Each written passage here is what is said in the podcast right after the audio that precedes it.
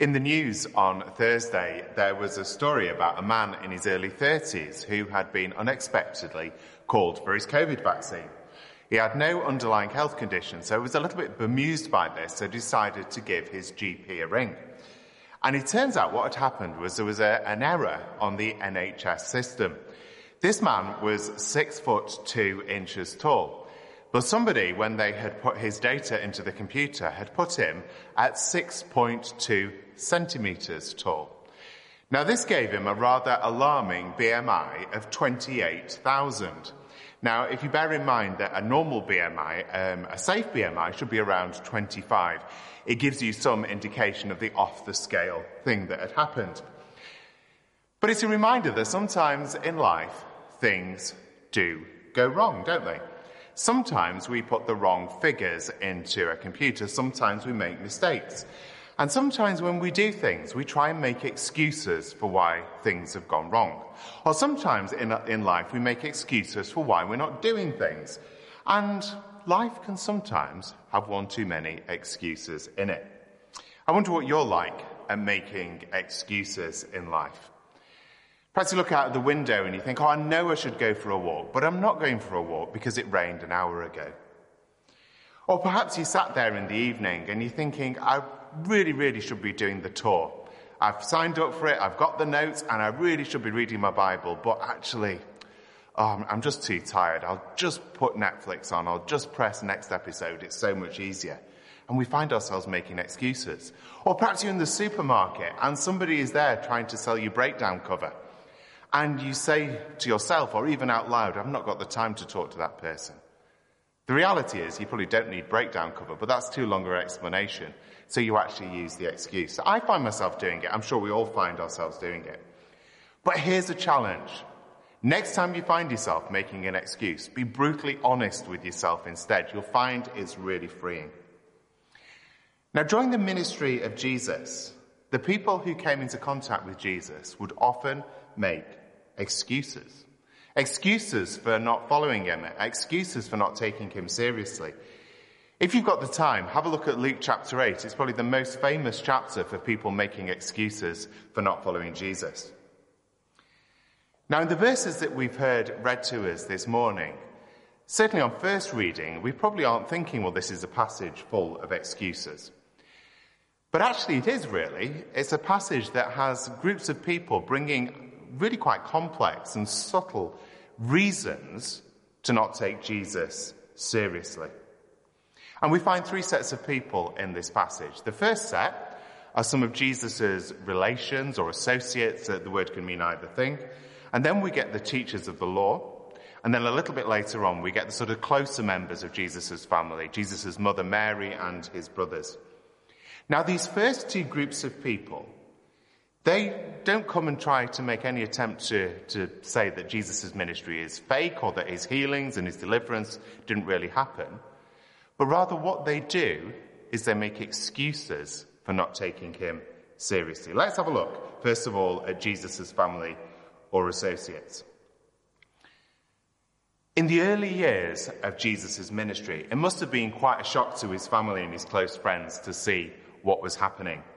The gospel writers, apart from Luke, who gives us one brief incident of Jesus as a child going to the temple, but apart from that, they are totally silent on the life of Jesus from those early birth narratives to the start of his uh, ministry proclaiming the coming of the kingdom some 30 years later. And it's a span of almost three decades where we know nothing of the life of Christ. But Jesus was living, he was growing up from being a child to being a teenager to being a young adult to being a man, and now in his early 30s, at the time when Jesus was living, he'd have been quite a mature uh, man by this sort of time. And he'd have gone through all kinds of life experiences work, getting to know his family, making friends, times of fun, probably times of grief and sadness as well. And in verse 20, Jesus again enters a house and a crowd is gathering. It's busy, so busy that he can't even share a meal with his disciples. In verse 21, those close to him come in and they try and take charge of the situation. They say he's out of his mind. Another translation for that could say he's become wildly eccentric. Because everywhere that Jesus goes, a crowd seems to be following him. The healings, the teaching, the miracles, it's all drawing attention. And it seems that Jesus has become an embarrassment to his family. Somebody to now be taken away, to be taken charge of, and to be told to calm down and keep quiet. Jesus was bringing his family under the spotlight, but it doesn't seem to have been in a particularly positive way. Perhaps his family are now concerned about their own reputations. Perhaps they're concerned about the family business. We can only speculate. But today, if we're a follower of Jesus, actually people will start to view us differently. If we take Jesus' teaching seriously and start doing the things that Jesus does, people will notice. If we start caring for the poor, the oppressed, if we grow a passion for social justice, if we love our neighbor as ourselves, if we start to think beyond ourselves to the needs of others, if we start being people who forgive and not hate, if we don't harbor bitterness and resentment, if we choose not to gossip, if we choose not to be peddlers of rumor, people will notice.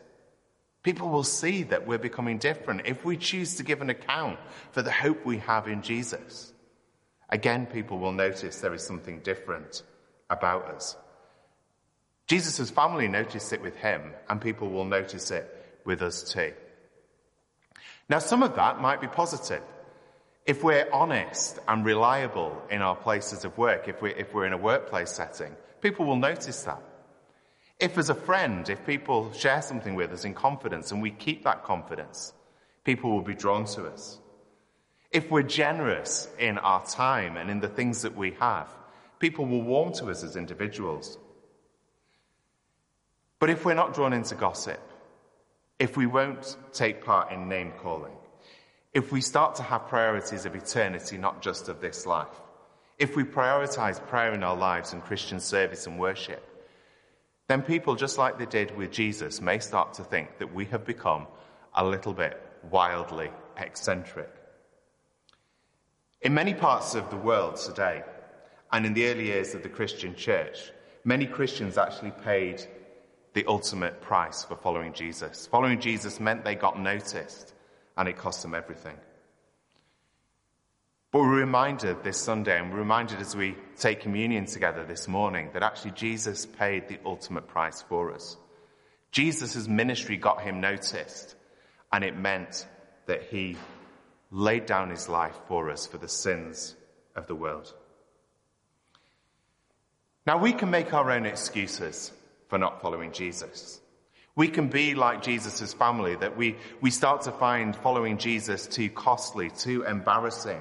It's a bit weird, it's a bit out of kilter with what the rest of society does. But you know what this passage reminds us? It always has been. And that for Jesus, he faced those very same things. So can I encourage us today? Let's be those people who put down our own excuses and take Jesus seriously.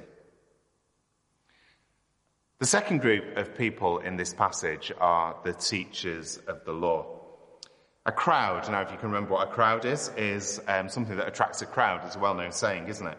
And so we find in verse 22 the teachers of the law, these experts in the Jewish faith. They come down from Jerusalem to see what Jesus is all about. As I've already said, they don't come down with an attempt to disprove the miracles or the deliverance ministry of Christ, but they start to question the power behind it. And they come up with an elaborate but totally flawed explanation. And it's basically this.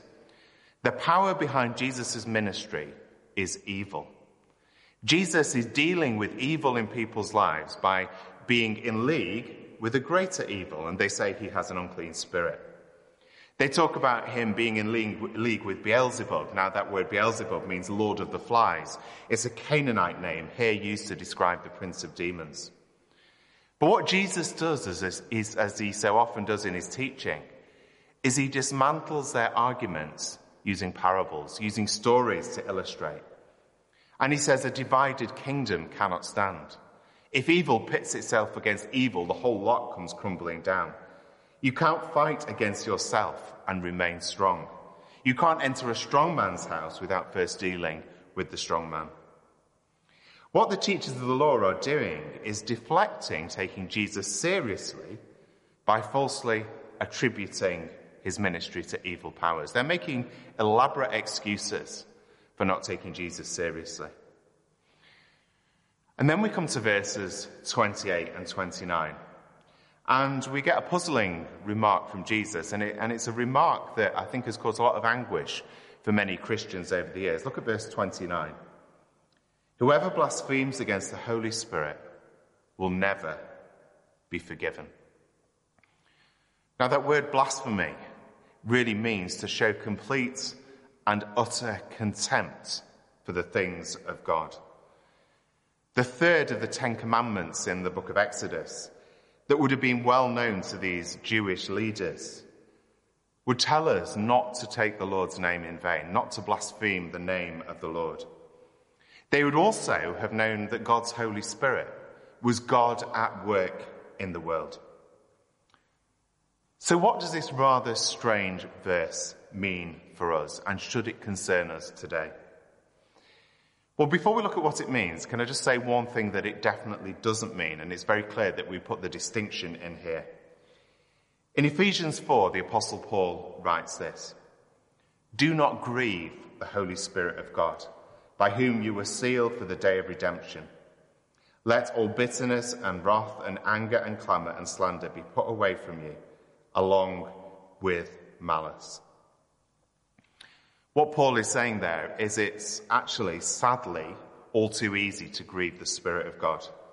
And as Christians, when we slip into becoming angry people, people that are full of wrath, people that start to slander one another, actually what we do is we make the Holy Spirit, we make God Himself grieved by our behavior. Blasphemy against the Spirit is something quite different. It's something very extreme and something very deliberate. John Chrysostom, who was a, a, great preacher of the early church in the fourth century, he says this. He says, Those who blaspheme the Spirit are calling pure, divine goodness evil.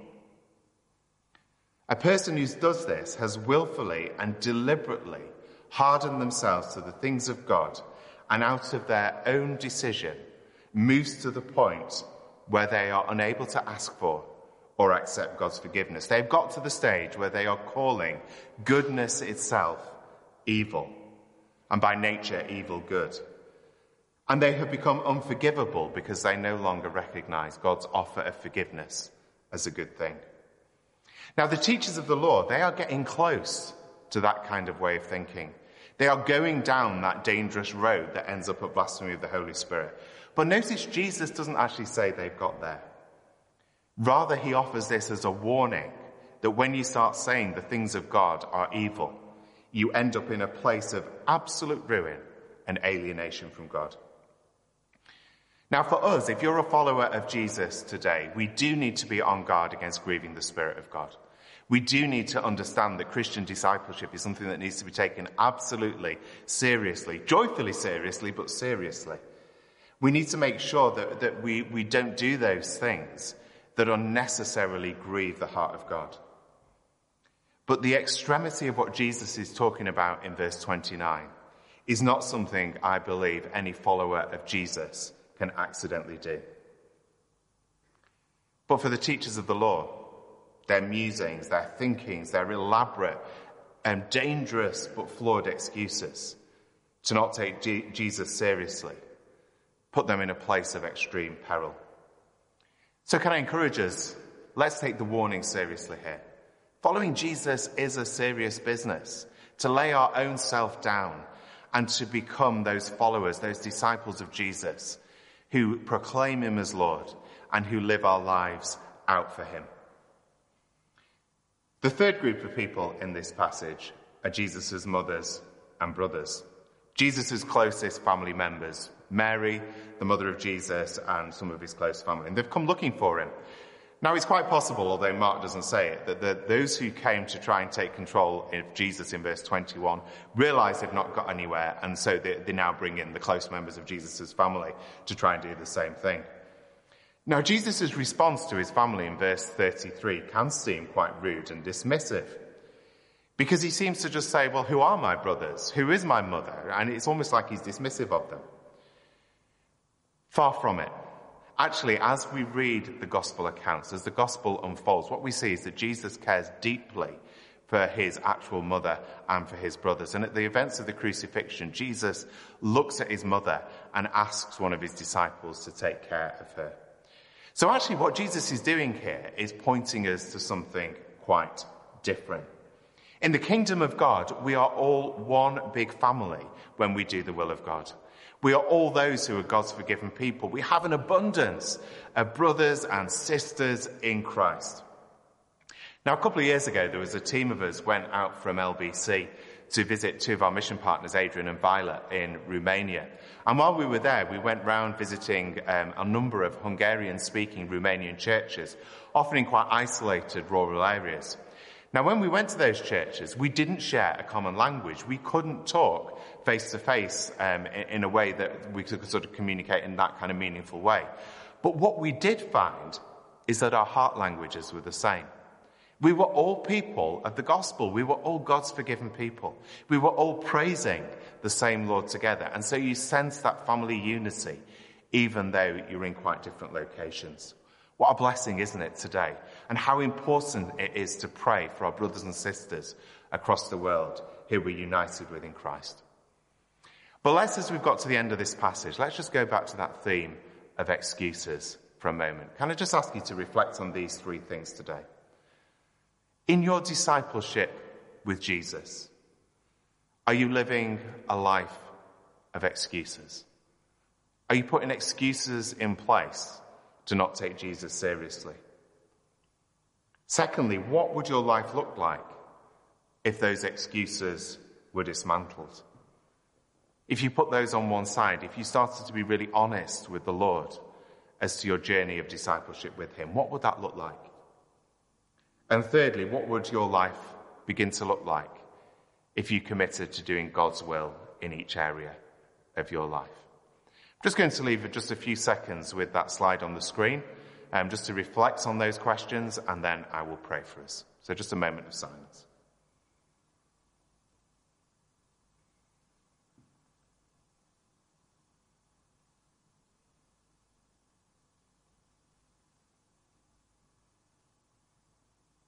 Lord, we thank you that you have called us to follow you. Lord, please forgive us for those times where we put up excuses for not taking you seriously. Help us, as this passage says, to be those who do God's will. And help us today to remember and rejoice that we are, we are part of the worldwide family of God through the work of Jesus Christ. So help us this week, we pray, to follow you Help us to be those who do your will. And we ask it in Jesus' name.